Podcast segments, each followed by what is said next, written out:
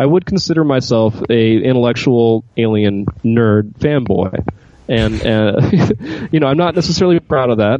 It's not something I'm going to put on a resume, but it's I think, fairly accurate as far as personal descriptions go in that respect. There is a lot to be said for the biases of our nostalgia, and, you know, both of us are, and I'm sure a lot of the fans of the franchise in general are colored by that as well. Like, the nostalgic draw to these films is part of the reason why I'm so fascinated to talk about it, even though I wasn't impressed by the film itself when I went to go see it. And now I want to go see it again. Greetings, Future Fossils. Welcome to another episode of the podcast that explores our place in time.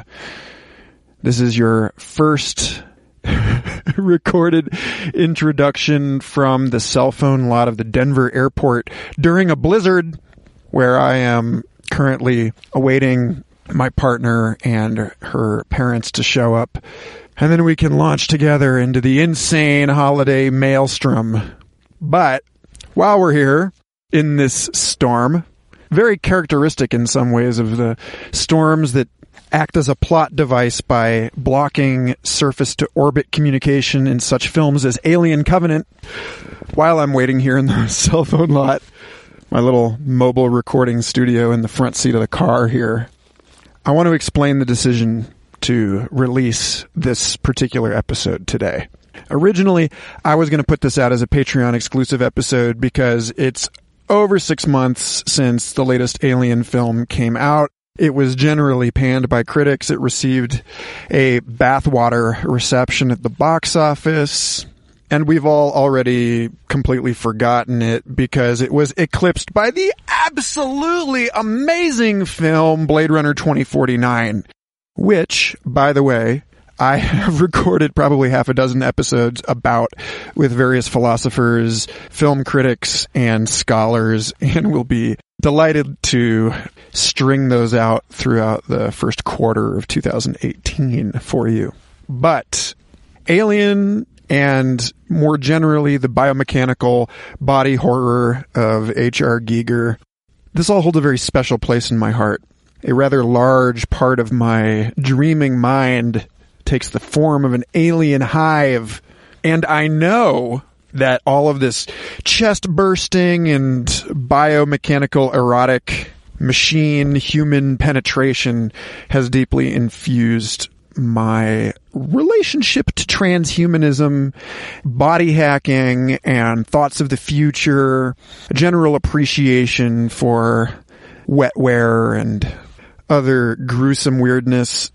But at any rate, I wanted to put this piece out now because, one, alien films actually strongly represent Christmas. It's not quite as much of a thing as Die Hard, but Christ and Christian themes show up time and time again in conversations around the xenomorph and the motif of human sacrifice in the Alien movies. Also, I wanted to give everybody here listening a special Christmas present, which is the return of original Future Fossils co-host Evan Snyder for an unmitigated and unrepentant dorkfest of epic proportions. I feel like if you are listening to this show, chances are you're a nerd. Nerds are cool now, so that's great. But we don't really go deep into fandom or into geek culture on the show. Typically, we keep it kind of snooty and cerebral. And I wanted to fix that and take everybody on a trip into the comic book store that is my Magic the Gathering card-playing childhood. So here we have a most excellent conversation with my fellow alien aficionado, Evan Snyder, a.k.a. electronic musician Skytree. But before we begin this episode, I want to give a shout out to the Body Hacking Conference. I will be out at the Body Hacking Conference in Austin, Texas from February 2nd to 4th. It's been going on for a few years. This will be my second year participating, and it is a super cool convergence of people from all different sectors of the human experience with the common interest in DIY body modification and the augmentation of human potential that represents.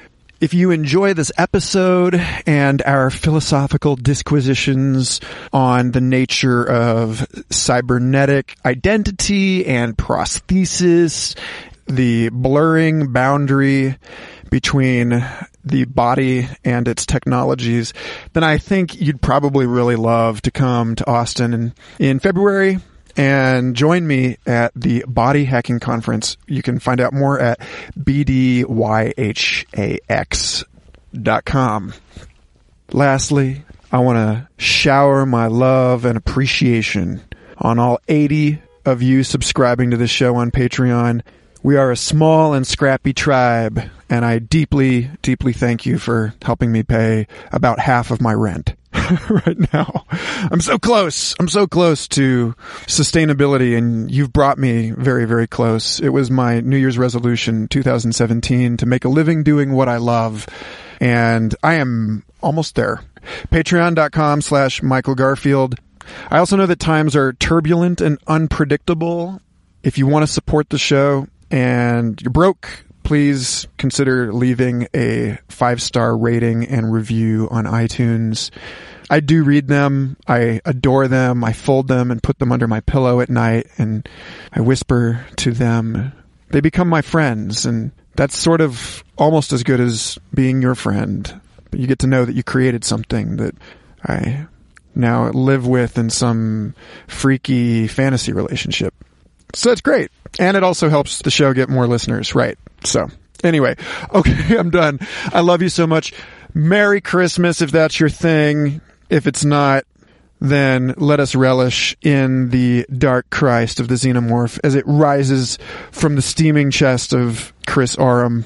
If you don't already know, this is a spoiler alert episode. So if you haven't seen this film, you're not even listening to this. So, all right. Love you. See you on the other side.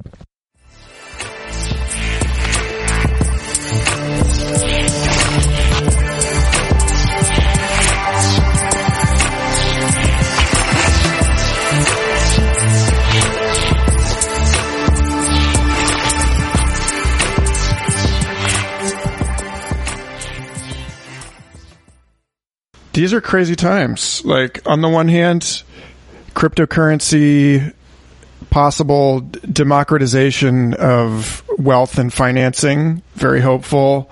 On the other hand, everyone but me seems to agree Alien Covenant was a shit show.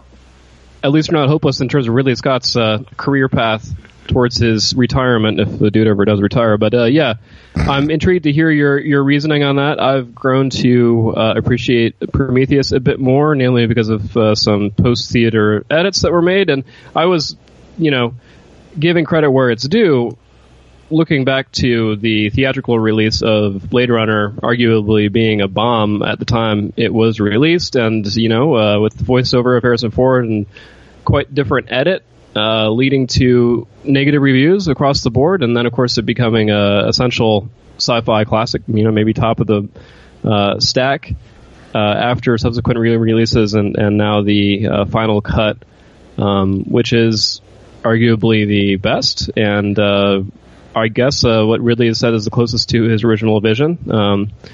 So maybe we'll yet see some additional edits drop, official or unofficial, that will clarify some things. It's hard to push forward something that is a new idea or new ideas when Hollywood executives are concerned without compromising certain elements, even if you're Ridley Scott. So it looks like that's probably been a factor. Of course, he is an older dude, and he does seem sometimes a bit drunk when he's giving interviews. But, you know, at his age, given his success, he can do what he wants. But sometimes I wonder if that's a part of it. Well, okay, so there's the famous U2 effect of people getting to a point in their career where they can seemingly do no wrong and therefore drag us all behind them over you know, a gravel road of their own creative mistakes that nobody was smart enough to warn them about. But in this particular case, the George Lucas effect. Yes, let's call it the George Lucas effect. Yeah. The issue that I see here is that actually, in a sense, Alien Covenant, if anyone has a problem with it, it's probably because it was compromised by the opposite problem, which was, I think, Ridley Scott's desire to accommodate his fans. You know, I think that most of people's complaints about that film are that it's a Force Awakens-esque highlight reel of movie moments from the rest of the Alien franchise. That it's sort of just a weakened conglomeration of other Alien movies. And so that it couldn't decide what it wanted to be, which I think is actually a fair complaint up to a point. And I think, get that. Yeah. It's not necessarily my first criticism, nor really one that overshadows the rest. So we can get to those. But yeah, in terms of pleasing the fan base and including the, not necessarily the classic Alien, but the protomorph, so to speak, is potentially a good move. It wasn't necessarily executed, I think, as well as it could have been. But for all of its failings, that's not my primary concern, to be honest, because I'm always down to see some Xenos, so, or Protos or Neo or whatever the terminology might be. So, yeah, so let's just lay this out exposition-wise. We had the one episode of this show in the time since you've been an active co-host of the show. We had one episode with Michael Phillip doing Westworld problems, looking at the world of Westworld and being like, what are the problems in this space? Can it make sense? Is this a believable, plausible science fictional universe, or is this just nonsense?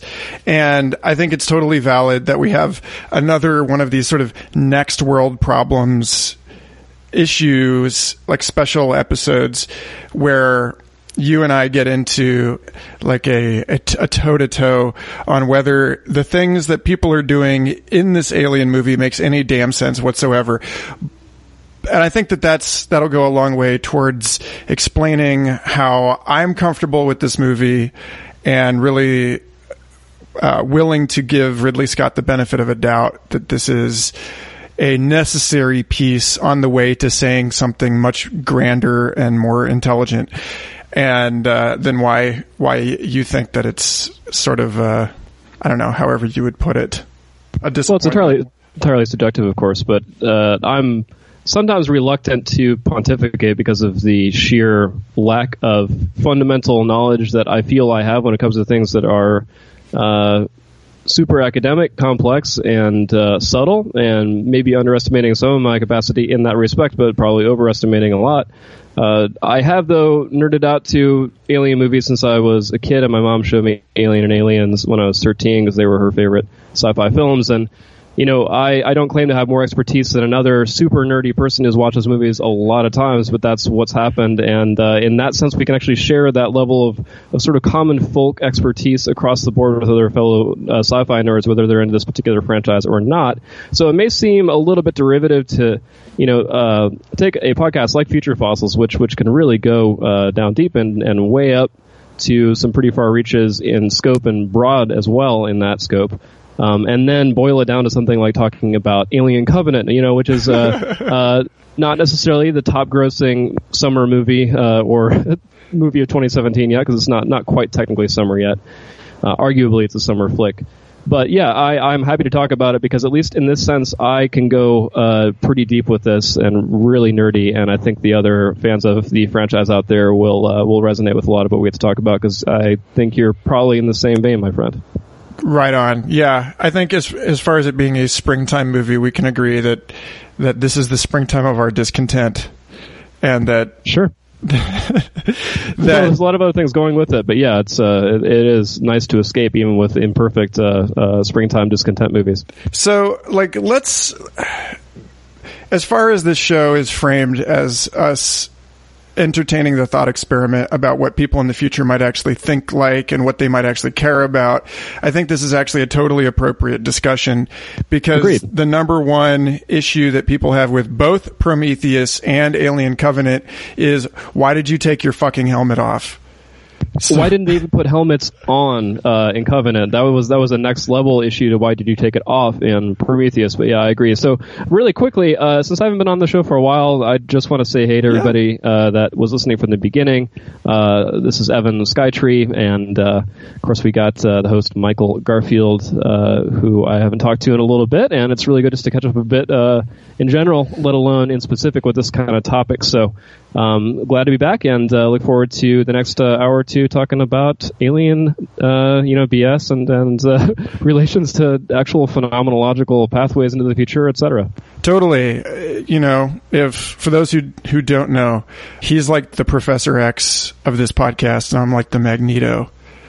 We're still in the prequel space of like neither of us really has opened our school yet or whatever. It's going to be a while until I'm as cool as Patrick Stewart, and probably never. So, okay, the early Professor X, yeah. But okay, so you're a super logical dude, and you have every right to be upset about the fact that this colonization team would descend upon a planet that is not their home planet and not wear helmets. That's honestly a pretty reasonable thing. The only thing that I can really think of is that there's this trailer for the film that includes a bunch of footage that wasn't actually in the final cut. There's three online-only clips, technically, but yeah. Yeah. One of them is the Mother trailer, where they just keep showing them saying, "Mother, what is the airspeed velocity of an unladen swallow? Mother, how do I fix breakfast? Mother." And it occurred to me that what we're seeing here is we're looking 100 years into the future of artificially intelligent assistants, to the point where we've got three actually in this film. We got the androids, David and Walter, but then we also have the ship, the Mother brain of the Covenant itself, which the characters in these outtakes treat as a character, in the same way that all of the characters of the first Alien film treated Mother as a distinct agency in that film. And it seems to me like what we're being encouraged or invited to believe here is that even though these people look like human beings to us, they look like modern people, that they are dependent upon technology in ways that we can't even imagine currently. So they're uber millennials with like a uber smartphone addiction. That basically like they don't even have the smartphone anymore. They're living inside the phone. And so there's like, when you think about like Nicholas Carr's book Glass Cage, Automation and Us, when you think about how the autopilot of a commercial airliner has actually created this condition in modern pilots where they're forgetting the first principles of aviation. And a lot of the air crashes over the last 20 years or so have been because a pilot made some rookie mistake when the autopilot went down. And it just seems like if we were watching I forget what is like Air France 777 or something, if we were watching this crash as a film, we would have a hard time believing it. Like, we would be like, how could anyone be so stupid as to stick up and stall the plane when they're losing velocity? But there it is. It happened. Now, like, take that forward 100 years, and I think, like, if anything, like, we could have been serviced better as a movie-going audience by making this explicit, and I'm aware that I'm like reaching to give these guys the benefit of a doubt, but it just seems to me like I'm willing to expect that people are going to be this dumb in the future. Sure. Well, I think Ridley's misanthropy is evident through many of his films, and hence his fascination and focus on artificial intelligence. And in fact, it's evident in the very first scene of Covenant, where Weyland, who we see for the first time as a young dude, after being played by the same actor in Prometheus in old makeup, basically be a dick to David in his first 5 minutes of existence, which is to say that David has some very honest and genuine questions that, in fact, I think a lot of humans share right off the bat. And Walter, or excuse me, we'll get to Walter in a second, but Weyland, the founder of this company, is sort of the Tyrell of this corporate android enterprise and empire that may in fact be set on the same world. We'll get to that maybe at some point if we want to tie to Blade Runner. Let's do that, but yeah, we'll come back to that. Basically, given David's existential questioning right off the bat, having initially, by the way, met his creator the very first moment of his awakening, sort of removing any sort of like philosophical, teleological attractor that many of us are forever pursuing until perhaps we die and go beyond and meet it or not, is immediately treated with disrespect by said creator, which is to request that he get him some tea, which is sitting right there as a gesture of subservience only and dominance. So if Weyland arguably had not been a dick to his finest creation right off the bat, perhaps David wouldn't have gone off the rails. If that hadn't initially gone off the rails in that sense, if Weyland had respected his creation as a human being or as a parallel to it, then maybe we wouldn't have had the same phenomena. But to give another example of what you were mentioning earlier with respect to airline pilots and related incidences, there was recently, the first ever human being to perish in a automated automobile accident, which is a Tesla down in Florida. This guy that was a beta tester for all sorts of things was a huge tech head, arguably really intelligent, according to all of his friends. Unfortunately, the very first person ever perished in a automated automobile accident, this Tesla Roadster. And by all accounts, he was a above average of intelligence human being, really into especially automation and soft AI, things of that nature. But with the autopiloted Tesla function, it's stated that you had to keep your hands on the steering wheel at all times to remain vigilant, and I guess he was not doing that. He was perhaps checking his iPad or something. Because of the convenience of the functionality, he forgot the very basic aspects of self-preservation. He trusted the machine, and that's something that genuinely happened, will unfortunately probably happen many times still. The argument could be made that automated cars are still going to be more safe over time, and the more there are, in fact, if they're all automated, then they could be much, much safer. But for the time being, it's going to be a bit of a learning curve, and I think our trust in technology is a big issue with respect to that. Totally. So it actually sounds like we agree on this point, because but that's really stupid. They should still be astronauts. So, I mean, one would think, but I mean, really, like there's that line in the film where one of the two guys, the couple of security officers, I forget, the one who has a mouth burster, pre mouth burster, says, "I hate space." And it's like, it's clear that what we're dealing with here is not a team of veteran astronauts. That we're dealing with civilians that have been chosen for, like, just as in Prometheus, that we're dealing with people that were chosen for, scientific capacity of one kind or another. But it's really unclear, just how much training they've actually received here, or how much that we feel that they how much training is somebody going to have getting on a commercial space flight. And in a lot of ways, even though these people are more responsible for the mission and the cargo, etc., they've probably spent their time training for what happens when they get there.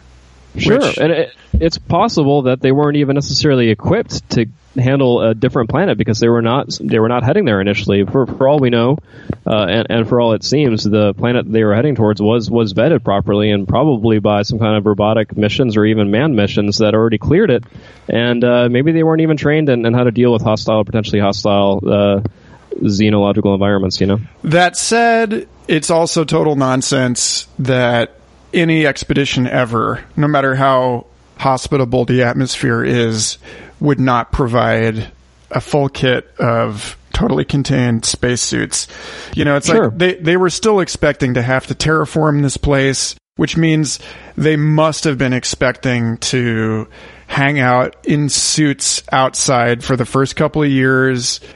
It's just, honestly, the only thing that I can do is chalk this up to the computer itself not reminding them to put on spacesuits, because we become that dependent on machine intelligence.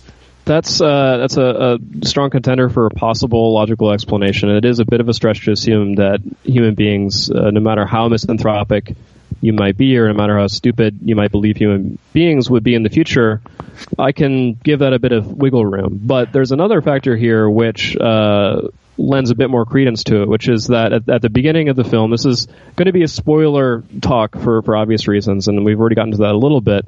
But in order for us to discuss this in depth, you know, we have to go into the minutiae potentially. You've been warned! Yes, you've been warned. Spoiler aversion, folks everywhere. The other possibility is that at the very beginning of the film, the Covenant is hit by a massive, what I believe was a neutrino burst, which is what destabilizes the solar collectors and wakes up the crew, kills the captain, potentially, you know, damages some of the ship's systems. And then they get, conveniently, that distress call of, you know, take me home, like a song coming through this this beacon. Clearly harkening back to some kind of human cultural element. Now, I don't think that neutrino burst was an accident. I think that is something that either David or something related to Weyland-Yutani created on purpose, because otherwise David wouldn't have gotten his ship of 2,000 colonists to mess with, and it seems to me very intentional. Now, a part of that is that we don't know what the psychological or physiological effects would even be of that massive of a potential radiation burst in space on the human mind. And, you know, when we wake up angry and we have bills to pay and we get stressed right away, it's harder to focus for the rest of the day. Now, you look how this crew woke up and then started making decisions after being blasted by a huge outburst of radiation that almost destroyed them. That could have messed with their brains to the point where the AI was not capable of reminding them to function properly. Definitely. And I think the other part of this that you're touching on, which needs to be discussed because it's not really made explicit in the film, or they're holding on to it for the next one or something. But there's this is geek flag moment here. In the novelization of the film, which I have not read, but luckily even geekier geeks have read for me and talked about on YouTube, the last scene where David spoofs Walter's call sign and reports back to Earth as the survivor of this neutrino burst. It's different in the book, yeah. It's different in the book. He reports back to Weyland-Yutani as David and says, I'm in control of this ship now, and I'm taking it to its original destination. And it's enough to wonder, as we should be wondering this anyway, because no matter how rebellious David may seem, remember that, like, through the whole first film, he was still totally locked in as the servant of Peter Weyland. Like, up to the very end, no matter what he thought of that guy, he was a robot created by him. He was hardwired to obey Weyland no matter what. Yeah. Right. So we have no reason to believe that anything that David is doing on this planet, no matter how king of hell he thinks he is not a direct result of his programming by Weyland-Yutani Corporation. And so, like, this sure. whole thing suggests that the reason the ship in the Nostromo in the first Alien film was directed to respond to the emergency beacon on LV-426 was because Weyland-Yutani already knew what was there. Somehow. Yeah, Ash being, you know, basically ready to violate quarantine procedures to bring it back onto the ship, counter to Ripley's strong demands otherwise. Right. So this is like, it's shaping up, I think, for this series to be about how basically the alien is Weyland-Yutani intellectual property, and that they've known this the whole time. They wanted to be, potentially, at worst, or at least, yeah. That, you know, that basically in the same way that Xerox could have made the case that Apple computers is the intellectual property of Xerox because it was made by Xerox employees on, and their business plan was printed on Xerox equipment after hours in the Xerox building. We have no reason to doubt the claim on IP that it seems like Weyland-Yutani would be making here. Not that they're trying to discover something, but that they're actually trying to reclaim a piece of technology that their own synthetic developed within the sort of the umbrella of their own R&D. And that basically, that what we have here is a clear chain of authorship all the way down, and that this mission was never intended to survive.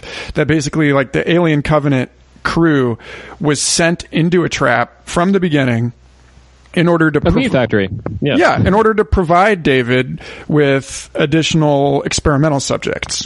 Sure, but I think personally, I never felt like the alien was solely a creation of Weyland-Yutani or of David in specific. And I think this is touched on in the book, or has since been confirmed by Ridley and his screenwriter, that David, in fact, did not develop or create the xenomorph nor the egg. Now, they said that about David. Now, whether Weyland did or not is a whole different story. However, we do know that at the beginning of Alien, when they land on LV-427, 247, right? Or 426. 426, sorry. 247. LV-426, 247, 365. Man, sorry, alien nerds. I just messed up the LV tag for that particular planet.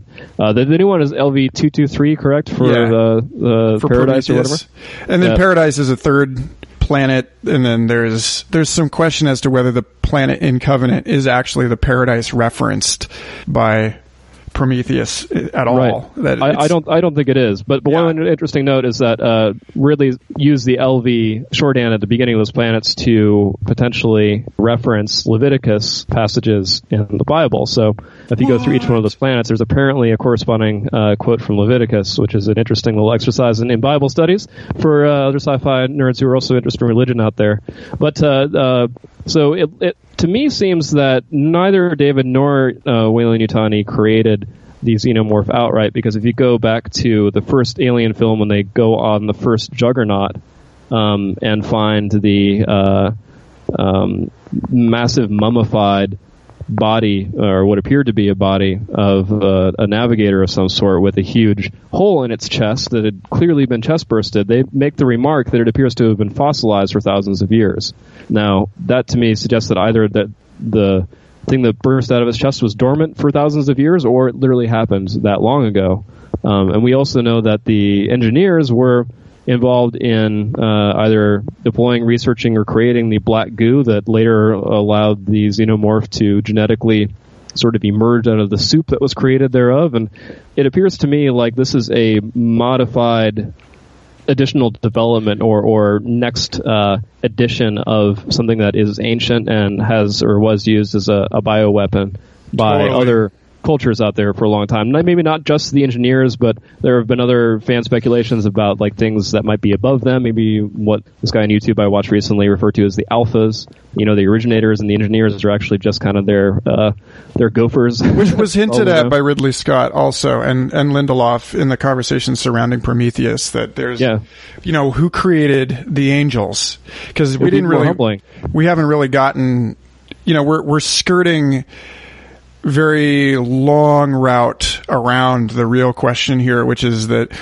Ridley Scott is an atheist, and he's absolutely making statements about theological arguments in this, but he hasn't outed himself entirely in the way that, say, Philip Pullman outs himself. He waits until the last book of his Dark Materials trilogy to really make his statement against C.S. Lewis and the Chronicles of Narnia.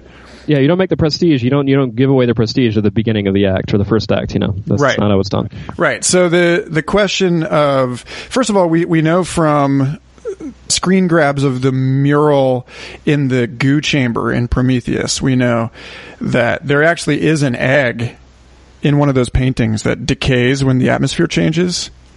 Mm-hmm. And then there's facehuggers in that giant fresco, and the like you said, the crash shift on LV-426, and also it's not at all clear how David could have ended up with all of these eggs to begin with in Covenant. There's like a clearly a missing piece that we're not getting at here.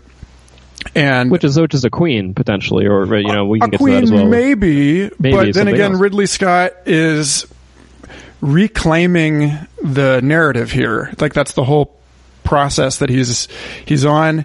And the Alien Queen was something James Cameron came up with, and it's not clear where we're going to draw the line. Like there's that scene in the 21st century recut of Alien where Ripley finds Brett and Dallas cocooned in the landing equipment of the Nostromo, and they're egg morphing. They're turning into eggs. And so it's like reasonable to assume that was always the proposed reproductive strategy of the xenomorph, and that it doesn't even really make sense that there has to be a queen in Aliens. Like the movie starts with Ripley saying, "There were thousands of eggs," and then suddenly we see, and this is an aside, but I mean, if we really want to talk about how dumb people are in this universe, then let's look at the major dumb moment that I can't believe I haven't seen anyone else talk about here, because people are super critical of stupid movie characters when it's happening on screen.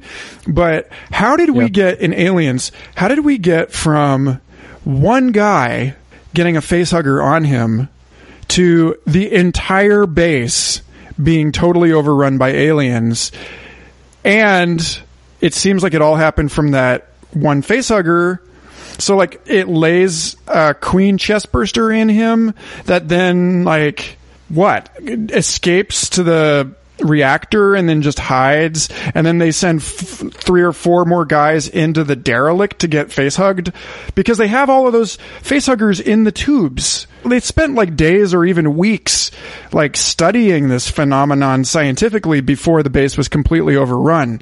So there's like a big X for me there, in terms of it makes way more sense if the queen alien doesn't exist, and then they just sort of like fabricated it for the purposes of having a huge boss battle at the end. I think for that reason we can all agree that it was a badass and excellent idea. I don't think I would think about the Alien franchise the same without the queen, and it's an awesome additional stroke of genius on Cameron's part with respect to the matriarchal themes of the franchise. So I always thought it could be possible that maybe the very first xenomorph to emerge from the very first facehugger could have eventually slowly morphed into the queen over time, maybe as the dominant, due to seniority, xenomorph in the hive.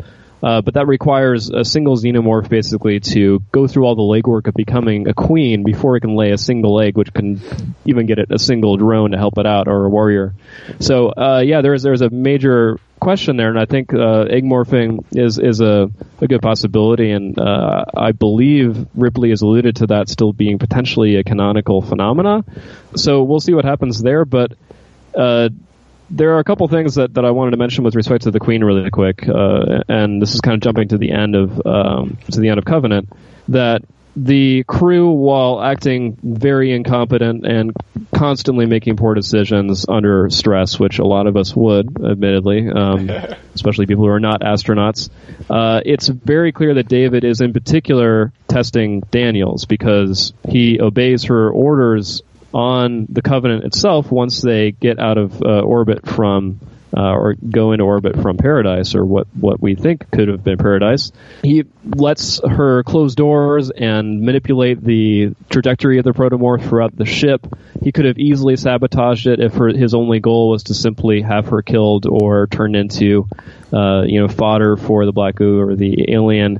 and instead chooses to clearly do this cat and mouse thing where he is watching her responsiveness and how she reacts, which is also evidently superior to almost every other character prior throughout the course of the movie's events, because she acts competently and decisively and defensively and really does some pretty outlandishly, phenomenologically heroic things. She's also got Danny McBride with a shotgun, which is like plus 10 points. Yeah, that is plus 10 points at least. But she's got a lot of points already, basically. So David, being who he is, I'm sure would have noticed this. And it seems to me pretty evident from the end of the film, given that he actually reveals his identity to her.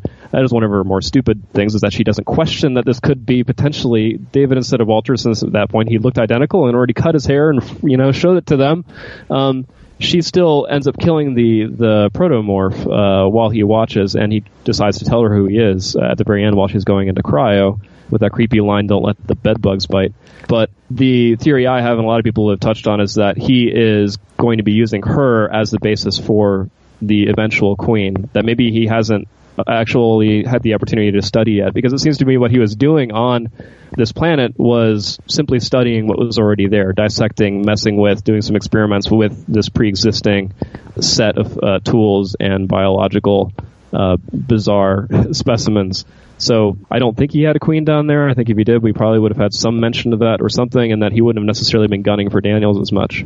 Yeah, I guess, you know, there's a lot of hubbub in The Wire about that Elizabeth Shaw provided the eggs, that she was sort of the proto-queen, which hopefully we get there with that. But, okay, so let's see.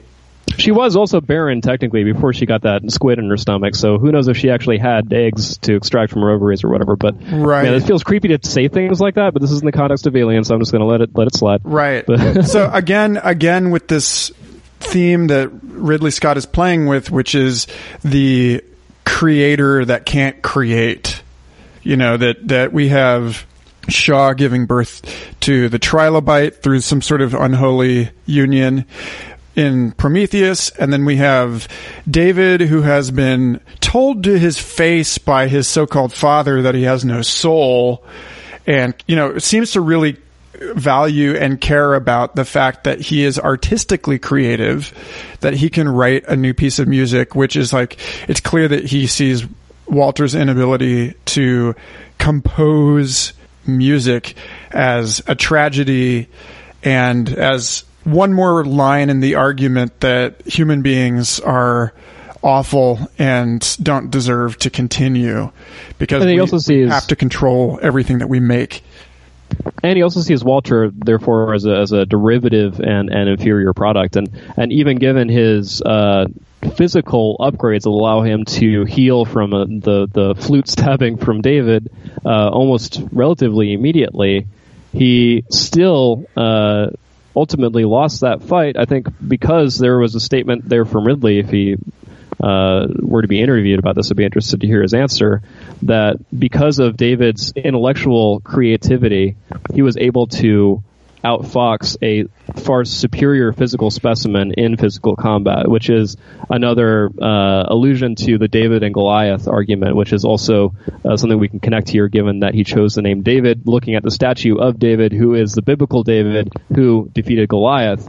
It's also ironic that David's statue is as huge as an engineer, or as the potential Goliath, but yeah. Totally. Okay, so I looked up these passages from Leviticus while you were talking. Cool. Leviticus 22:3. There isn't a 2:23. Say to them, if any one of all of your offspring throughout your generations approaches the holy things that the people of Israel dedicate to the Lord while he has an uncleanness, that person shall be cut off from my presence. I am the Lord. That's pretty straightforward. That's a definite reference, yeah. That's a huge clue dropped there, that they're talking about the black goo as Promethean flame, as a technology that when we're trying to exploit or manipulate it as a way of discovering the secret to immortality, that's a huge no-no. And then Leviticus 4:26, he shall burn all the fat on the altar. It's goat fat in other translations. He shall burn all the fat on the altar as he burned the fat of the fellowship offering. In this way, the priest will make atonement for the leader's sin, and he will be forgiven. Again, that seems to reference the intentional destruction of the Nostromo. Scorched Earth, nuke it from orbit tactics. Yeah, exactly. As in this way, the priest will make atonement for the leader's sin. Well, Ripley didn't get forgiven in Aliens for destroying the Nostromo, but that's definitely a film about things of great value being thrown under the bus. You know, crew expendable and then bus expendable. Yeah, absolutely. And you know, to look at that passage of Leviticus, the active role that fire plays, connecting back to Prometheus, the, you know, first human wielder of fire itself. There's a third that goes with the other planet. I'm not sure if you found that one. Origae-6, are you talking about? I believe Origae-6 is a discrete name. It's not one of the LVs, but there's the LV of some additional non-canon alien lore out there. So I'll see if I can dig on that when we put some notes in the description. But those two are the main pieces that I've heard people refer to. Okay, so it's kind of a disjuncture here, but I want to, since we're looping back into Prometheus, I want to bring this up because I pitched Birth, Movies, Death, the film criticism website, about this week. And I think that, again, when we're trying to understand why people keep doing such extremely stupid things in these movies, we might be missing a layer of interpretation that, as soon as I started considering it, I found extremely illuminating and helpful, which is, we're actually, in the same way that Nerdwriter did a great piece on Logan and franchises and genre tropes, and getting to the point where the initial energy of those themes and tropes and genres have been expended and they no longer move us the way that they originally did. He talks about the Western and there being a set of strategies for how to keep it fresh, how to move it on. One is satire, you know, to poke fun at these things. One is to Alien Resurrection, arguably, or like Galaxy Quest would be a great example of a film that was willing to get cheeky and self-referential with its own sort of appropriation of the Star Trek mythos, for example, or Deadpool for the superhero. Or Deadpool is an awesome example for superhero stuff. Yeah. So here we are, and everyone seems to agree, including Ridley Scott, that the alien is sort of played out. That it's like impossible for it to scare us in the same way that it originally did. Sure, that's why I think, honestly, you know, one of the scariest movies or scariest moments in Covenant is at the very end, when it's very clear that David has 2,000 human beings to fuck with in hypersleep with this horrendous genetically mutating substance and collective of weird little embryos that he pukes up. But that, for me, was more disturbing than the backburster and chestburster sort of body horror stuff, which, you know, was interesting to see, but is played out, and he is aware of that. And, you know, I think what he's getting at here is that, you know, fairly not ubiquitous, but common major concern, especially in Silicon Valley right now, with respect to artificial intelligence and what it may yield in the near future. And this is, you know, why Elon Musk is on such a soapbox about the potential downsides and dangers of AI, which is something that, you know, has been touched on in Future Fossils before, and is no accident as a major horror element in Alien Covenant, because Ridley's obviously fascinated with this with Blade Runner and some other projects he's been involved in. It seems to me very clear that his main cautionary tale here is about the rise of AI. So before we back this into the Blade Runner conversation, I guess the insight that I had here was that I think Ridley Scott, and this was sort of suggested by Hideo Kojima in a recent article that he did about the Alien franchise, the creator of the Metal Gear video game franchise, the guy who basically like legitimized video games as literature, in my estimation, said that it's almost like Ridley Scott is making these new Alien movies about the Alien franchise itself. That the alien has come to represent itself in this weird metonymic way, and that the alien films are the alien here. So, like, hear this out. So, like, we got the Alien 3, which is itself, as troubled as it was a film about redemption. You know, like, every one of those characters in that film sacrifices themselves in some way sooner or later, or redeems themselves somehow.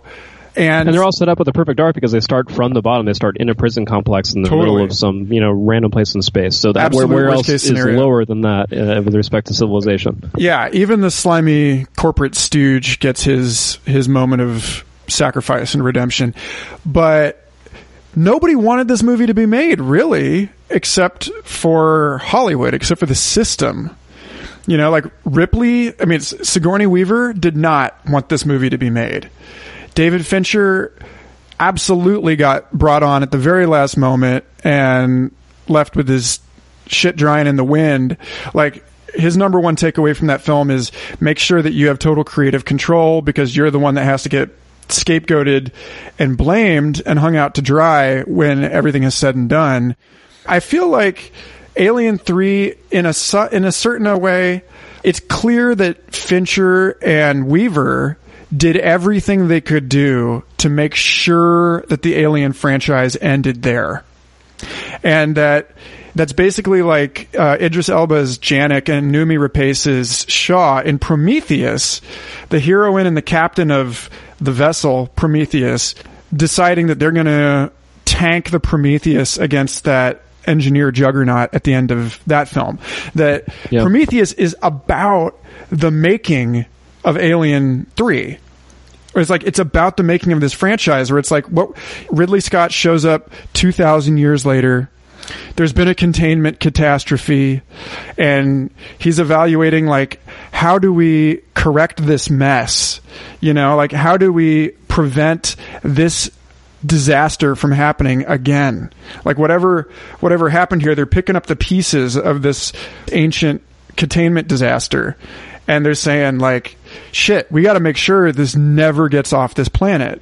And I feel like, in a way, if this is an accurate reading of the film here, then what we can expect from the next Alien movie is some sort of, like, Hail Mary pass at a, like, a conclusion of the origin story that basically frees up the franchise to be played with by other directors, you know, after Scott dies, but does so in a way that basically makes it kind of, like, impossible for anyone to trump his story of it.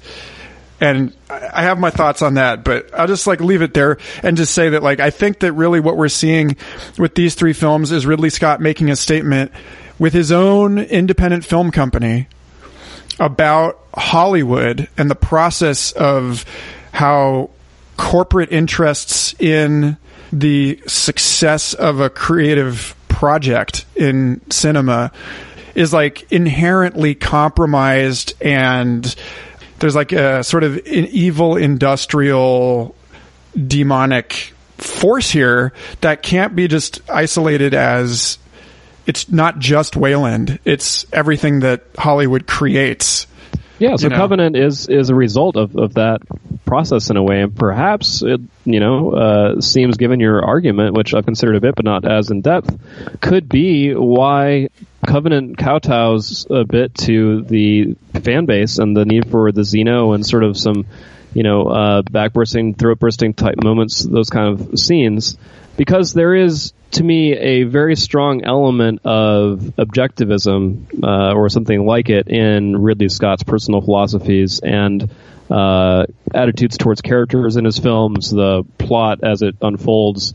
Given that in Alien, after the rest of the group has been one by one picked off after doing everything right, arguably in that film, by the Xenomorph, Ripley, toe-to-toe, one-on-one, without a crew, without anybody else backing her up, without the android Ash, who, if he were on her side would have been a major asset in defending herself, manages to stave off this otherwise indomitable, entirely apex predator destroying weapon. Sorry, Haley just gave me a weird look and slowly closed the door, so I don't know what I was talking about there. Baby, I need to focus on the podcast. Thank you for the weird look. Okay. You're in trouble. Well, she's just trying to mess with me. So, which is fair. I need it. So, going back to Ripley versus this crew on the Covenant. Yeah. Ripley as a single individual in the prime, sort of context of the heroine character manages to do the impossible, whereas the entire crew of the Covenant together falls into groupthink and becomes dumber than, let alone the sum of their parts, than the individual parts themselves, which is something that, I've griped about here and there in my more misanthropic moments. It's something I've observed and I think does happen. Sometimes at cultural levels where you're dealing with tens of thousands or millions of people doing collectively something dumb that the single individual, given their own personal choice, may not have made. For all of our other conversations about Ayn Randian philosophy, don't feel too positively about objectivism as portrayed by Atlas Shrugged and such, because I think it really puts the individual over the collective, which is dangerous, and does not necessarily jive with the Vulcan motifs of caring for others over oneself. The good of the many outweighs the good of the one or the few. Which I think is very important. It's not just objectivism. It's not just that. It's sort of a combo of the two as far as I'm concerned philosophically. But it seems very clear that Ridley thinks that people in groups can be really stupid and thinks that individuals of singular character and willpower can be indomitable themselves, even against a ultimate weapon of some kind of alien design. So going back to Covenant, and that type of philosophy, it seems unlikely to me that Ridley, at his age, unless it was absolutely impossible, would have complete creative control over his project. And this is a great Scott production. So he had his own company at his back. There, I'm sure, was some Hollywood watering down, but I don't think he would have just looked at his fan base and said, "Oh, they want that. I'm just going to give it to them because I want them to be happy." I don't think that's the way he would operate. For me, it seems like more likely, actually, they would either be, again, because it was impossible and it did have to get watered down because of Hollywood bullshit, or because he did it on purpose as a bit of a fuck you to his fan base, who he thought were acting logically as a collective versus his singular vision of what he created. Okay, so that's an interesting riff into, if we're going to say Alien 3 is about redemption, Prometheus was about disappointment.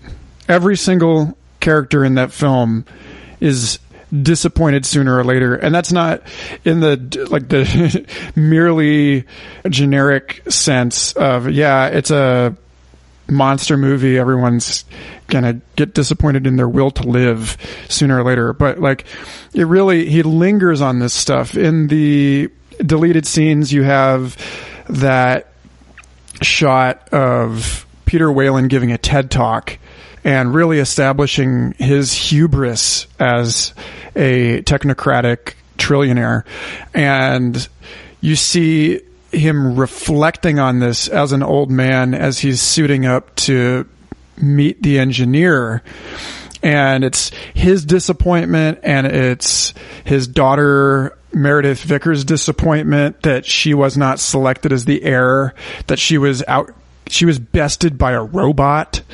Did we ever get proof that she was not a robot also, though? Just really curious really quick. No, nothing conclusive, but it is a little odd that, yeah, at any rate, no, we didn't. But it would be hard to believe that Weyland would allow for a synthetic that could say the word father with so much spite in her voice. But unless he wanted that, unless he's, a bit of a dominatrix guy or whatever, and he does that stuff on the side after he's done at the boardroom. But the thing there that reminds me of our initial kickoff into the more philosophical aspects of the Alien franchise, specifically artificial intelligence, and your mention of Mother and the collective embedded nature of human consciousness at this point in a theoretical future inside the artificial intelligence, inside the smartphone, as an indistinguishable element within the motherboard or the logic board. I guess the motherboard would be a better term to use in this case. So as an individual component in that AI motherboard system, a human being's capacity to operate entirely independently in that really objectivist sort of distilled nature that Ridley seems to deeply value would be impossible. I just was thinking about that and combining the two things that we were kind of gravitating towards here. Yeah, I mean, really, you know, it's the McLuhan quote that I accidentally referenced to Campbell in episode 22, which is, as we shape our tools, then our tools shape us.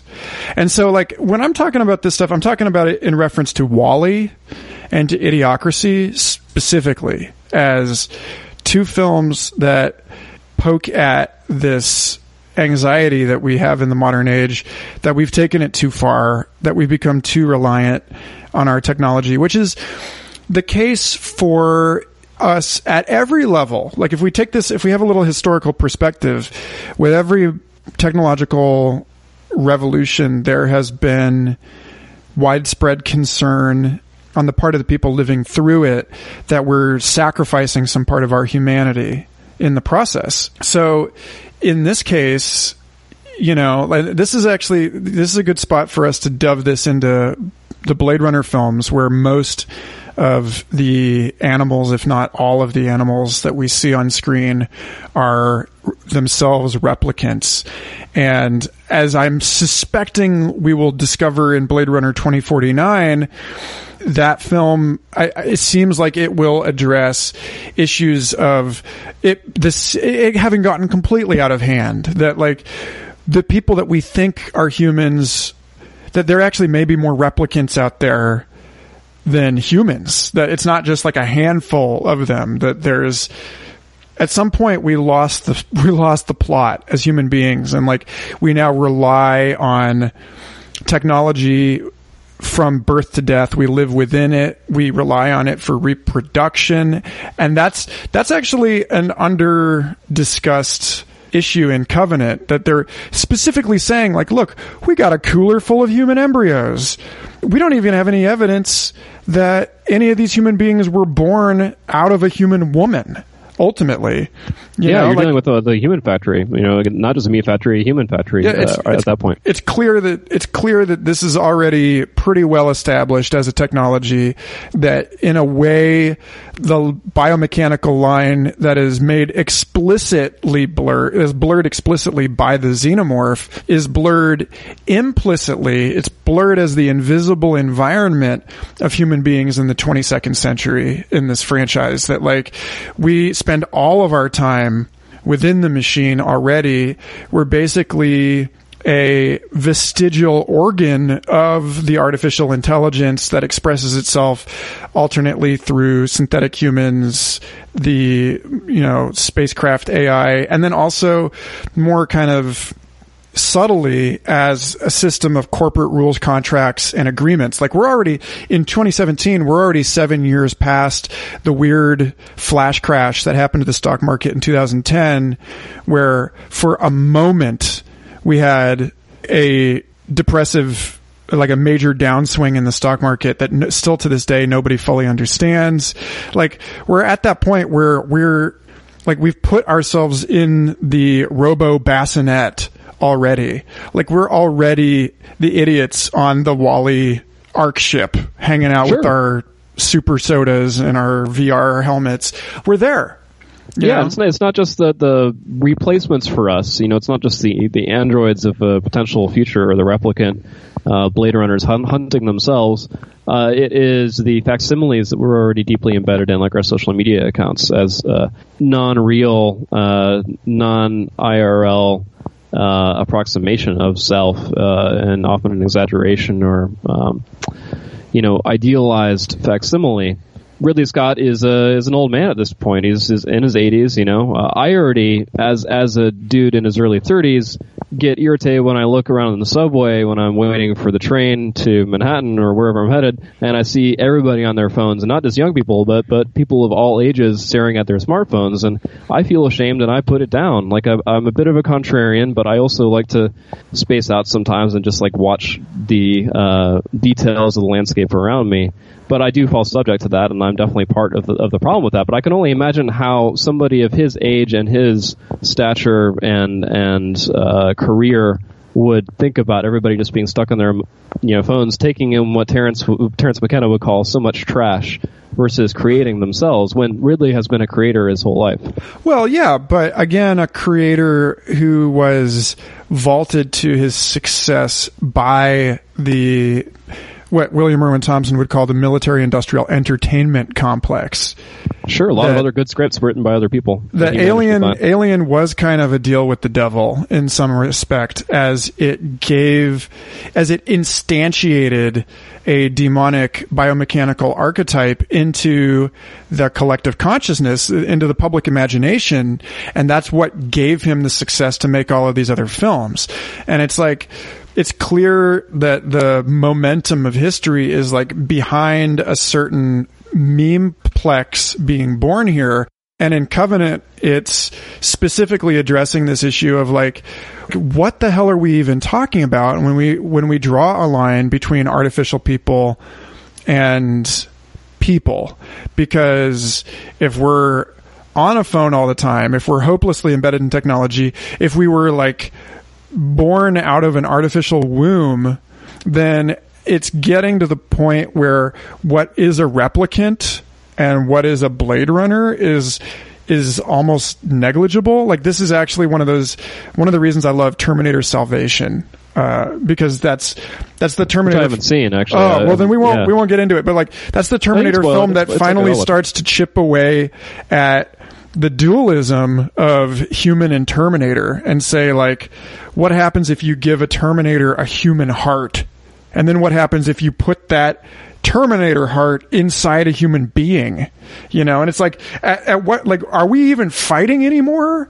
You know? That's pretty cool. That's a next level sort of recombinatorial perspective on the human Cylon duality from Battlestar Galactica totally nailed this one. It's like, at what point... how much Cylon flesh tech does the Battlestar Galactica need before it becomes a Cylon vessel? At what point have we crossed the line and become cyborgs? And in a way, it's like, we don't, you know, we see David the android putting a huge premium on artistic creation, but we haven't seen, to my, like, off the top of my head, I can't think of a single character in any of the Alien films that has done anything more creative than decorate a Christmas tree. Sure. I can't think of any other examples to the contrary either, aside from Weyland being the creator of these androids, these synthetics. So, and he's just taking, let's be real, he's just taking credit for something that like 1,000 people did. Sure, yeah, but he might have had the singular vision or the drive or resources, let's face it, probably the money from his father or something to do it. But it seems, again, readily apparent to me that Ridley deeply values those human characteristics and is deeply skeptical of the technological. So this does seem to be a commentary to me, suggesting that he deeply believes a single human being is capable of potential invention, intellectualism, creativity, and other incredibly invaluable attributes than, say, an entire supercomputer collective distributed across the world in a cloud, for example. You know, one human versus mother in his sort of idealized, distilled, maybe tropey way. If he ever made a film where one human was just going up against mother, which in the sort of deeper canon and non-canon aspects alike in this alien world, alien universe, is potentially hooked up to all these other synthetics, including David and Walter in some way, and always keeping in contact with them via the cloud. I don't know how they cross the gulf of space, maybe some Ansible technology, or there's a delay, but the argument that has been made is that all these AIs are connected as one, and there's essentially one mother that is part of all these ships out there exploring the cosmos. So I don't think it is so much, again, a techno-porn like demonstration of the incredible power and capacity of artificial intelligence, and more so a reminder of the absolute quintessential nature of the human being, which, you know, literally quintessential meaning Fifth Element, the human spirit. In addition to earth, wind, fire, and air, you know? Speaking of films in which a human being is manufactured in a 3D printer. Yeah. Ex Machina, or where are we going here? Oh, no, in Fifth Element. And, oh, yeah. And also a film that includes the alien black goo as sort of a transcendental demonic archetype. Yeah, interesting point there. So... a lot of this is making me think, honestly, more in depth about the film and thinking a bit more fondly of it. So I would like to circle back to my initial sort of devil on the shoulder perspective here. Quick, before you like it, say something wrong. All right. Well, I can trash this a little bit because there are a couple things that really do bother me, and I have a hard time reconciling, even with extreme, you know, conversation, extreme conversation, like we're having now, where we're really chewing on this stuff a lot. And I will say that about the film before I trash it, that there have been a lot of people talking in great depth about it, including those who hate it, seeming fascinated by why they do and why they might be wrong. And, you know, the video content on YouTube right now for in-depth alien reviews lasting between 20 minutes to an hour is immense, you know. I know. People that hated it, they talk for like half an hour. Yeah, you've probably watched a lot of them too. It's kind of fascinating. And not just because of the film franchise, but because of all the other elements to it and what this tells about our culture, how it reflects back on all these other sci-fi precedents that have been set, all the other religious and philosophical background elements. So one major question I still have is going back to the beginning of Prometheus, when Shaw and her husband are exploring all these different ancient caves, including one on, I guess, the Isle of Skye, and they see the same star pattern in each of these murals with this large giant type figure outstretching its hand to a specific star or location or planet, whatever it might have been, which is where they're supposed to be headed in Prometheus. Why, if these engineers or the alphas or whoever's out there that was responsible for us in this world, why would they go to all these different cultures, tell them all the same story, give them all the same star map, only so we could go there and find their military base later? Like, what was the purpose of that?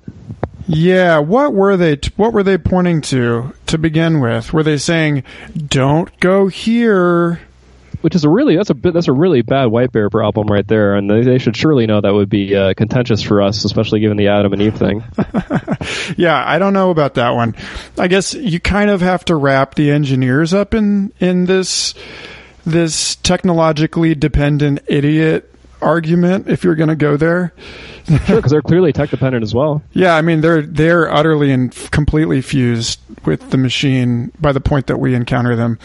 But again, you know, this is I want to suggest that the answer might be in the inevitability of this situation here, because the pet idea that I have for the next Alien film, like if I were hired to write the next Alien movie, this is what I would do with it.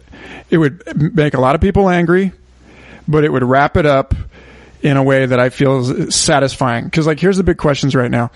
How is that alien ship on LV-426 as old as it is, if David supposedly created this particular strain of the xenomorph?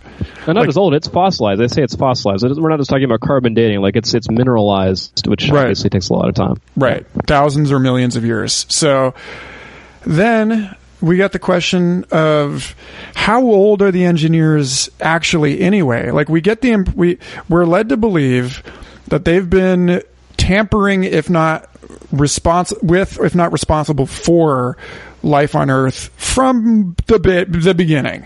So billions of years. Apparently Morocco, 300,000 years ago now, we can confirm was involved with engineers in some way. Yeah. going to the recent discovery this past week, you know. So to get into the actual, seems like this year there's been just a total proliferation of bizarre archaeological stuff from the new mammoth site in the Pacific Northwest that suggests that we might be able to put Americans on North America, or like Americans, human beings on the North American continent like 130,000 years ago. That's being debated. And then we've got way, way, way older than anything previous evidence of human beings in, where was it, Greece? In the Mediterranean Europe, and then this thing in Morocco. So yeah, at least we can agree that Ridley Scott's like on the pulse as far as ancient alien related human origin style concerns are. And I think that that's sort of the point here, is that, by the way, let's not forget that awesome tiny bird from the dinosaur era really quick, as a mention, a side note to those really awesome archaeological finds as a play, because I know you're probably mega stoked on that one. Yeah, dinosaur brains, fossilized dinosaur brains, like what the hell, never saw that one coming. Yeah, but okay, so I feel like you can really tie it all up if you say, with the next Alien movie, Ridley Scott, that the alien, human beings, synthetics, the engineers, like, none of them were created at all. Like, if this is ultimately an atheist's thesis for a world in which human beings have no control and nothing is really ultimately responsible or capable of being responsible for its creation, if this is really ultimately a statement on fatality and mortality and fatedness, then I think it's fair to ask how the engineers could remain genetically consistent across a 4 billion year timeline of interaction with the planet Earth, and to look at that as a huge, like, gaping hole in this cosmology that the writers may be intentionally leaving open until they're ready to address the fact that the engineers are a time traveling race, and that what we're gonna see here possibly is that the events of the next Alien film result in events that are already in the past of Prometheus and Alien, namely the containment catastrophe on LV-223 and the crash of the derelict ship on LV-426, that we could get a sort of like sequel, prequel, because he said that the next film he intended to be between, to take place as a sequel to Prometheus and as a prequel to Alien Covenant. Now, how can that be a prequel to Alien Covenant and also address the destiny of the Covenant ship on Origae-6, unless the end of that movie results in an event that's in the past of the other movies? Or something like that, where it appears to be something along those lines, where David, or maybe another synthetic, or Weyland-Yutani, has staged this fossilization to sort of scrub the past of where this thing came from, to make it look like it came from thousands of years ago, because that would be a damn good way to do it. So I think both those arguments are potentially good routes to go. I have to admit, I am tired of time travel tropes in sci-fi. I think it's a great way to get out of anything, including now creating, you know, a non-Kelvin prime universe for Star Trek Discovery that looks like the Kelvin universe, but apparently isn't. I'm not a huge fan of time travel, so I hope it's my idea, but yours sounds pretty cool too. I would take it. Yeah. So, I mean, I like just the thought that we have humans are created by engineers, that the engineers were created by humans somehow, or like we got out and we interfered with the timeline, and our actions led to the containment catastrophe on LV-223, which we still don't really properly understand, which is why the engineer basically, like, recognized David and Weyland and was like, oh, hell no. Right off his head, like, why would the engineer do that? He's meeting this synthetic being for the first time, which is clearly no threat to him, and his first choice is to rip its head off. So that is interesting. Unclean. And we're led to believe that that's because Weyland specifically asks him for the secret of immortality, It's a reasonable enough thing, but it's one of these things where it's like, if you see the guy that like killed your family, then you're going to go for him. And so that really, you get into that Hollywood, yeah. you end up tying like a Celtic knot of none of these agents. The engineers aren't really creating anything. They're just sacrificing themselves into the Promethean flame, which is responsible for creation. We don't know that they invented the black goo. Sure, they could have even just planted the evidence of where to go on purpose so that we would go there because it's all part of their weird plan thing. This is again the prophecy one of my criticisms. Has been fulfilled. Yeah, yeah. Or alternatively, this is going back to my gripe with respect to these cave maps is the star maps in the caves is to give myself a little bit of an angel on the shoulder perspective on it to go with this. Maybe. That world was the Earth Project world, sort of the waypoint of the engineer culture or the alpha culture or whatever else is involved in this timeline out there to draw humans towards the planet that was responsible for creating them when they were ready. And that later changed to a militarized version. Basically, the planet's still responsible for Earth's future, then weaponizing itself to sort of turn the tide after, our crucifixion of Christ, which is something we haven't really talked about. I'm sure a lot of people are familiar with that embedded message, especially in Prometheus, who have, watched lots of YouTube videos or just kind of alien nerds in general about this stuff. But, that being an obvious huge motif in Prometheus with the title itself, the fact that on Christmas Day, Shaw has this, virgin birth of the squid that comes out of her stomach, the trilobite, and the other deeply Christian elements in the film, including her cross, being embedded there, and the fact that this whole weaponization program that the engineers were supposedly going to launch happened 2,000 years prior, or was going to, and they changed their mind. So they go there in Covenant too, like when the chestburster first emerges from Orym, and it does this sort of little Christ-like thing, yeah, Christ-like pose. There's a little sort of messed around with protomorph type creature in David's lab area that is in a crucifix position as well. So yeah, yes. It's definitely there. I think Ridley is, for all of his atheist perspectives, fascinated apparently by theology and the texts and the history thereof and what that. Why else make Exodus psyche. Gods and kings? I mean, absolutely, he's clearly fascinated with it. He's trying to find his way. It's like a lot of. And this is no offense to people out there who are really interested in neuro, anatomy, psychology, things of that nature. But I know a lot of people who have gone into those fields because, in a way, I see in them a deep questioning of their own psychological, neurological, phenomenological experiences of the world. They want to know why they are the way they are through this discipline. So, and who wouldn't? If you know more about the mind, why not use it on yourself? But David, I believe, in this will end up potentially sacrificing himself as well into the Promethean fire and giving rise to the xenomorph as we know, which is obviously far more biomechanical. So there is an element potentially of David's sacrifice here, but sacrifice in general being a repeated theme with each person that dies in the life cycles of these creatures being what gives them life in a way Christ-like and in sort of a fucked up fashion.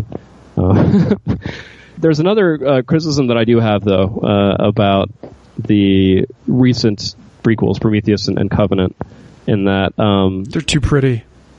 Well, they're very pretty, and I have to admit that I did not have the best seat when watching Covenant, and I almost did that on purpose because I didn't want the prettiness of it, which I knew would be inevitable with Ridley Scott, to distract me from the story. I almost wanted to have sort of a shitty view of it, so I'll admit that colored my experience a little bit because I wasn't being distracted on purpose by the glitziness of it. I didn't see it on the best screen, didn't see the best spot, so I was not blown away by the visuals because I knew I would otherwise be, and I probably will be when I will go back and watch it on Blu-ray or whatever. But I was just looking for story on purpose, as I had already heard people kind of tearing it apart a little bit. So the other thing that really bothers me here is that, correct me if I'm wrong, but I believe Shaw knew that David was responsible for effectively poisoning her husband with the black goo, which put the squid in her stomach that she had to extract herself in this med pod. So why would she repair David and become like best friends with him on the journey in this juggernaut to what she thinks is paradise and what he is actually doing, which is taking her to a clearly, to me, different planet with not even the engineer species residing on. If you look closely at these beings on the Paradise world, they don't appear similar to the engineers at all. In my perspective, they look pinkish skin hued. They have human eyes. They have more varied features that are not quite as god or marble-like in nature. They're definitely something different. The only technology there appears to be the Mother Juggernaut, the docking station, which they clearly look up to literally and figuratively when the Juggernaut arrives, almost welcoming as gods and all coming out into that massive courtyard area in the middle of the city. I don't think engineers would do that for their own. I think they're doing it because they're like us. They were created or entwined in this whole system. And David brought her there under false pretenses. So there are several elements of like really foolish and seemingly totally illogical decision-making processes here that even if we were to crunch through all these other philosophical and personal character aspects of Ridley Scott himself, etc., can't really get to the bottom of. Because why would David basically do that to her husband? And effectively to her by impregnating her with this thing, and then have them be the people that share this journey together through the stars. Well, first of all... She would never fix him. She would never. First of all, her desire to understand may have outweighed her sense, because he's the only one that could pilot the alien juggernaut. The engineers. And that is what got her there in the first place, is her insatiable curiosity to find out where we come from. Yeah, so she may have needed him in order to achieve her own ends, and just sort of... And also, it's not... She suspects him for impregnating Holloway with the black goo, but I don't think she knows for sure. It's amazing that they didn't have a conversation about that. You really think that, you know, after he knocks her out on the operating table, that she'd be like, you know, eager to exchange more than just a dirty look with David. But yeah, the other part though is we can't underestimate human loneliness. Sure, you know, Stockholm syndrome, and you only got one buddy, and you don't trust them. But yeah, these things happen in our history for sure. Totally. So there's another one though, which is similar, and maybe part of this may be also attributable to Ridley's, you know, strong point here of human trust in technology, which is also present in Covenant to sort of echo that criticism of the David and Shaw and Holloway trifecta of evil and weirdness. Biomechanical left triangle. Yeah, oh geez, that's pretty much what it was. I didn't think about it that way. That's gross, man. I like it.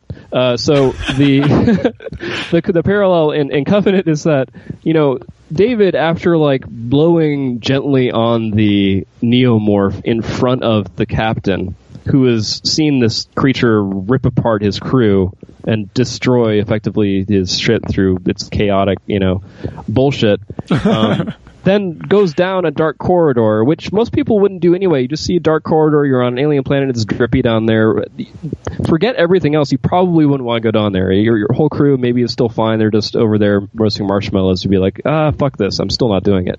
He's already seen everybody die, David clearly being related to this thing in some way, and then follows him down this dark corridor and looks into the egg. So unless, and this is the hypothesis I had before going into the movie that I didn't see any evidence of, that unless David is somehow a master of hypnosis and managed to basically boggle this guy's mind into doing it and following him, almost like maybe he got scopolamine or something. I don't see any way that a human under their own motives would have ever made that choice, regardless of how stupid they are, because a child would not do that for fear of the dark. Yeah, I will say that to the credit of Billy Crudup, I think he played Chris Oram with the precise amount of desperation and fragility that it's like really clear by the point in the film that he makes that decision that this dude is one, super devout, but also super insecure, and devout as a coping mechanism for his insecurity. And I think that even though it seems like... Which is how Ridley probably views religious people in general. Yeah, I was going to say, it seems like a kind of unfair... Someone can have that kind of faith and not be a total idiot. But again, we're starting from... We're grading this class on a curve. Like, we're starting from the average Covenant crew member who's already a total idiot, and at least ostensibly somewhat science-y, to this guy, which, you know, We got to remember also that everyone has just lost their spouse and that they're insane. And super stressed. They're under huge crunch there. So yeah, I don't know that. It's just, it's one of these things. It's like, you know, the best movies make it really clear that these people are making these bad decisions because they are so stressed out. Because otherwise, we're going to sit there in the comfort of our theater seats and just totally troll them super hard. Like in Jurassic Park, like everybody talks about everyone running away in the path of the crash juggernaut in Prometheus. But that makes sense comparable to climbing down a tree away from a falling car rather than around the tree. Sure, I wasn't too bothered by that because that thing was freaking huge. I mean, you might need to strafe quite a bit to have made that tactic effective for all I know. So, yeah, that also is also potential proof, by the way, that Vickers was not a synthetic because she did not, you know, get along so well with that compared to Shaw. So, truly, physically, she did not perform optimally. Yeah. Well, I don't know. You got any more complaints about this movie that I admit? I think we've equalized. I think it's safe to say that it could have been done much better, but that I think my main issues with the film are sort of believable in a suitably misanthropic and desperate vision of the future, which Aliens definitely is. Sure. I mean, and I would agree with that overall. I think that my overall criticism is sort of an umbrella for all the others I mentioned and applies to a lot of our current fiction strategies in a lot of Hollywood productions, a lot of our methods for storytelling, falling back on certain tropes. A lot of them can either go into a category of underestimating the audience and laying everything out very plainly, or can go in the direction of purposefully creating these super dense substructures that, because of their fundamental connection to the major plot points that you see, almost need to be digested over time in order to appreciate and fully understand the plot points. And both can be utilized to make a great movie, but both can be over or downplayed significantly. So the question is, with a movie like this, at what point do you really start to lose even the intellectual audience? Like, I would consider myself an intellectual alien nerd fanboy. And, you know, I'm not necessarily proud of that. It's not something I'm going to put on a resume, but it's I think, fairly accurate as far as personal descriptions go in that respect. If I have these issues with it, has he maybe overplayed his embedded substructure hand? And if not, I'm missing something, and I might actually get a lot more out of these films, but there are, again, like those significant, seemingly totally illogical, regardless of the substructures involved, attributes to the films that I cannot reconcile. And, you know, watching Blade Runner in the final cut form with, you know, including the footage of the unicorn, even though it was B-roll for Legend, it's very interesting that even watching the original version, I did wonder at the end, and that was another major, you know, fan favorite of my mom's, so she talked to me about that at the end of the film, asked me if I noticed anything or if I had anything that I thought that the film was trying to get at that wasn't shown, and we talked about it for like a couple hours, and then she mentioned that at the very end because I had sort of inferred a bit about Deckard potentially being a Blade Runner, and this is not having seen the dream of the unicorn or anything. So that is, I think, an excellent example of a subplot element that's actually the main plot element riding just underneath the surface and in just effective enough of a way to be digestible by people who really care about it and deeply meaningful. So we might get that in the next one. Like you said, we'll have to see how this transitions into Alien, the original 77 film, and how he gets there. And we might not get that prestige moment until then. But Blade Runner was a great self-contained example of how to make something really deep, but also a puzzle you can solve. I don't necessarily agree with J.J. Abrams' like, you know, unsolvable puzzle box phenomena where it's almost like best not to know. I'm like, well, maybe that's why Lost kind of lost me at the end. Yeah, I mean, nowadays, I just worry that we've got an 80-year-old auteur who's got a message he's not going to live to fully articulate, and we're all going to be like, that was sure stupid, when he left the prestige. You know, like if the next Alien movie, all these people talking about how this one was disappointing in the box office, it's like if we prevent the third act of a statement from being uttered, I think we will have lost something really valuable, even if that movie sucks, you know, because then we will know, yeah, we will know that Ridley Scott was responsible for putting his vision out there and that it sucked. At least we gave the guy the time to finish his sentence, you know, but he's like old enough that his sentences are like ent sentences compared to your average millennial attention span. I just worry that we don't have the like stamina to make it through this. No. Please just get to the point. Just don't make two more films, dude. You won't live that long. Just, you know, another thing that's worth saying, if it's not worth saying or taking a long time to say, as Treebird would say slowly.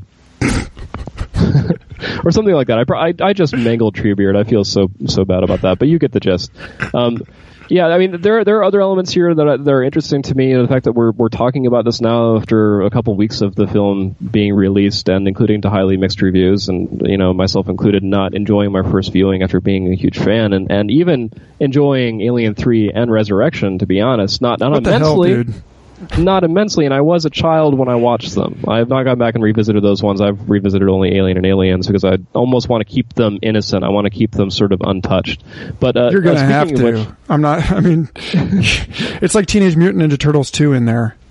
Oh, man, okay. I have not seen that yet, so I'll leave that in the bin as well. So there was this other element, too, of at what point, though, is this also a gesture in absurdity? Because Haley and I decided to watch just a random Netflix movie on Saturday. We ended up choosing this one called Mindhorn, which is absolutely obtusely, super densely ridiculous to the degree of it coming back around into a commentary on normalcy.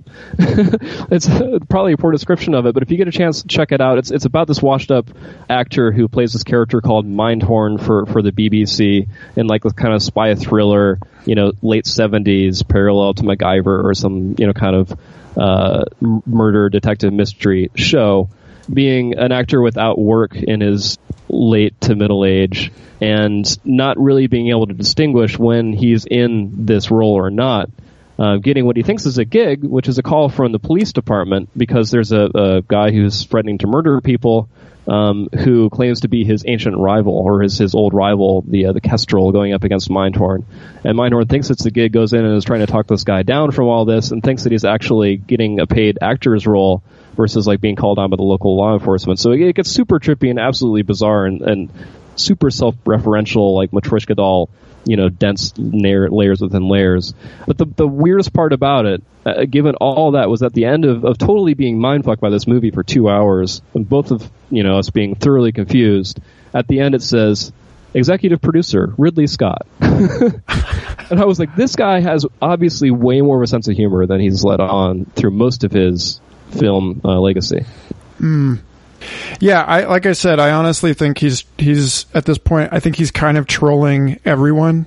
That's probably a part of it, yeah. Prometheus is a film about disappointment, and it disappointed everybody, and I just know for a fact that Ridley Scott was sitting in his like throne room or whatever the hell, being like, if only you had taken an English class in college, you would have seen what I did there.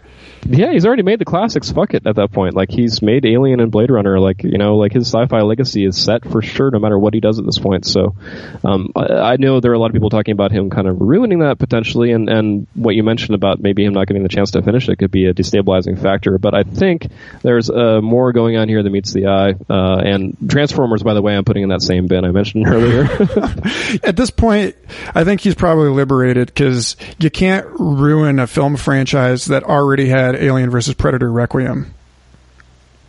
Yeah, although, yeah, I will say there are some soft spots, and I saw these when I was in my teens in high school, but like for the first AVP, just because of the sheer like adrenaline rush fun, you know, like harkening back to playing AVP with my friends and, you know, our best friend's house on his LAN together after high school, you know. So that there are definite nostalgic elements that can sort of usurp my objective take on these things, and that's part of why I might be more disappointed with this than if I was not familiar with the rest. Like, it might be interesting. There's the I forget the exact term, but there's the order that a lot of fanboys have said you should watch the Star Wars films in order to sort of really give you the best experience, which is to say you should not know that Darth Vader is Anakin Skywalker until after Luke finds out, because that's a major moment. So watching the prequels before you watch the original trilogy is not necessarily the best thing to do in this sort of configuration. So interesting. If you I would have suspected that you would have to, like, straight out the gate just watch Attack of the Clones. Just get it over with. It's like if from there it's uphill. Or, you know, the fan edits of those that we should petition Lucasfilm to maybe make a special edition actually of prequels and go back and just honestly gut them, redo even a lot of the CG and everything, because it was all blue screen anyway. You could go back and just, you know, upgrade the texture packs and all that stuff and re-render it, and you'll have yourself a better version. So this is obviously distilling a lot of the insanely hard work that goes into ILM geniusry. But you could at least give Jar Jar Binks a different voiceover. Yeah, or a different character or something. You could go the Sith Lord route with him maybe or something. But there's a lot to be said for the biases of our nostalgia. And, you know, both of us are, and I'm sure a lot of the fans of the franchise in general are colored by that as well. Like, the nostalgic draw to these films is part of the reason why I'm so fascinated to talk about it, even though I wasn't impressed by the film itself when I went to go see it. And now I want to go see it again. I get, you know, that's in part because I'm trying to reconcile it with all these, like, moments of deep questioning back when I first watched Alien, for example, like realizing that we do need to have some level of self-protection, because for all we know there could genuinely be something like that out there in the cosmos, and we need to be ready for stuff like that. We need to be prepared as well as, you know, gentle and creative. You know, while we're on that subject, how come James T. Kirk never wears a condom? You know, like you would think that if he's, you know, visiting alien landscapes all the time, if you know what I mean, that he would put a helmet on his little astronaut. Nepotism might be your answer. A certain amount of narcissistic recklessness to sort of see what combinatorial patterns are capable in this, you know, jaunt that he's making through the stars, his star jaunt. I think there's genuine room in this for a franchise crossover in which we discover that James T. Kirk is actually the vector for the engineer's black goo. And in fact, there is an episode of the original Star Trek where James Kirk is covered in black goo. He like has to fight this thing, and then he almost makes love do it when it occurs in the form of a humanoid woman. So this is not mere idle chatter, folks. This is, you know, the question of, does our charismatic heroic ego, does the icon of the self, is it simply a reproductive vector for that transcendental machine intelligence that all of us are already embedded in? Are we, you know, like, we're already doing its work? To sort of back your claims here a little bit, because this is absurd and a ridiculous way to end this, I think, but potentially valuable, because if you recall, Lieutenant Yar meets her untimely death at the beginning of The Next Generation by getting killed by a black goo creature. So the first main character to die in The Next Generation from the bridge crew was killed by black goo. I just realized that. I don't know if I'll be able to sleep for a while. I might have to go back and rewatch that episode and try, you know, because Yar she's deeply missed, man. I think I've managed to talk about black goo on at least 3 episodes of this show and the essay that I just put out. So let's call that a wrap, shall we? Yeah, I think so. I'll have to just go pull up a bunch of pictures of Lieutenant Yar here really quick and just kind of, again, have a little bit of a tear slash a silent moment. But it was really good to talk to you about this particular subject, and I would love to have another conversation after The Last Jedi kind of sinks in a little bit and we can go into spoilers. I would love to sort of recapitulate that, plus relating some of these things to The Force Awakens, which is a film I really did enjoy, potentially, again, for really nostalgic reasons, but also because those plot holes a lot of people had problems with. I feel if you you go back into the canon and you really do explore what's going on, you'll understand a little bit better. And a lot of those tend to vanish if you read the books, whatever might be there. So I think that's a good balance. For me personally, even though I was complaining about JJ's puzzle box earlier, of how these sub-elements can really sort of be logically deduced and chewed with or chewed through, you know? I guess the takeaway is make smart movies for smart people, please. Yeah, it might actually make you some money, guys. I think you might be surprised. Right, which is another thing I want to mention really quick, just another side point, but the Neil Blomkamp What If Alien 3 replacement is now apparently not going to happen, but I was very interested to see that. I'm not like a huge fan of Chappie or Elysium, but I'm sorry to see that being usurped, and I am sometimes wondering if Ridley genuinely is overstepping his creative bounds here by falling victim to what we refer to at the beginning of the podcast as the George Lucas effect, you know? Is he actually sabotaging his own creation by, say, preventing Blomkamp from going forward? Well, if Ridley Scott is Peter Weyland in this meta-analysis, then it really doesn't matter what he wants, because the beast that he created is at the driver's seat.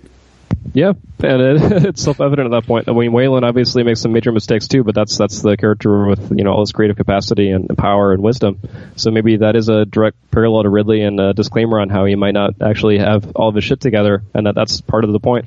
Yeah, I think, I mean, if we're to look at the entire Alien series as ethically equivalent to Frankenstein and Jurassic Park, if the statement that he's ultimately making is your creations will get away from you, then yeah, but that would be a good follow up actually to, and maybe this would be a better first contact point or next contact point to have this kind of a film conversation on Future Fossils together would be following Blade Runner 2049, and then I think that actually will follow into questions raised by The Force Awakens and then Last Jedi as well. So well, let's have another convo after the new Blade Runner if you're down. Sure, dude. Great having you back on the show. Likewise. Shit, I almost forgot to mention I wrote a poem inspired by the dark erotica of H.R. Giger called Reading Necronomicon at the New York Comic Con. And it is funny and sexy and scary. And you can read it and listen to it on my Patreon account if you want to go pay that a visit. Anyway, I hope you enjoyed this episode. Think you're wonderful. Can't believe you made it all the way to the end. Way to go. I hope that your descendants maintain critical thought and canny, streetwise sensibilities, even as they offload their cognitive faculties to the motherboard.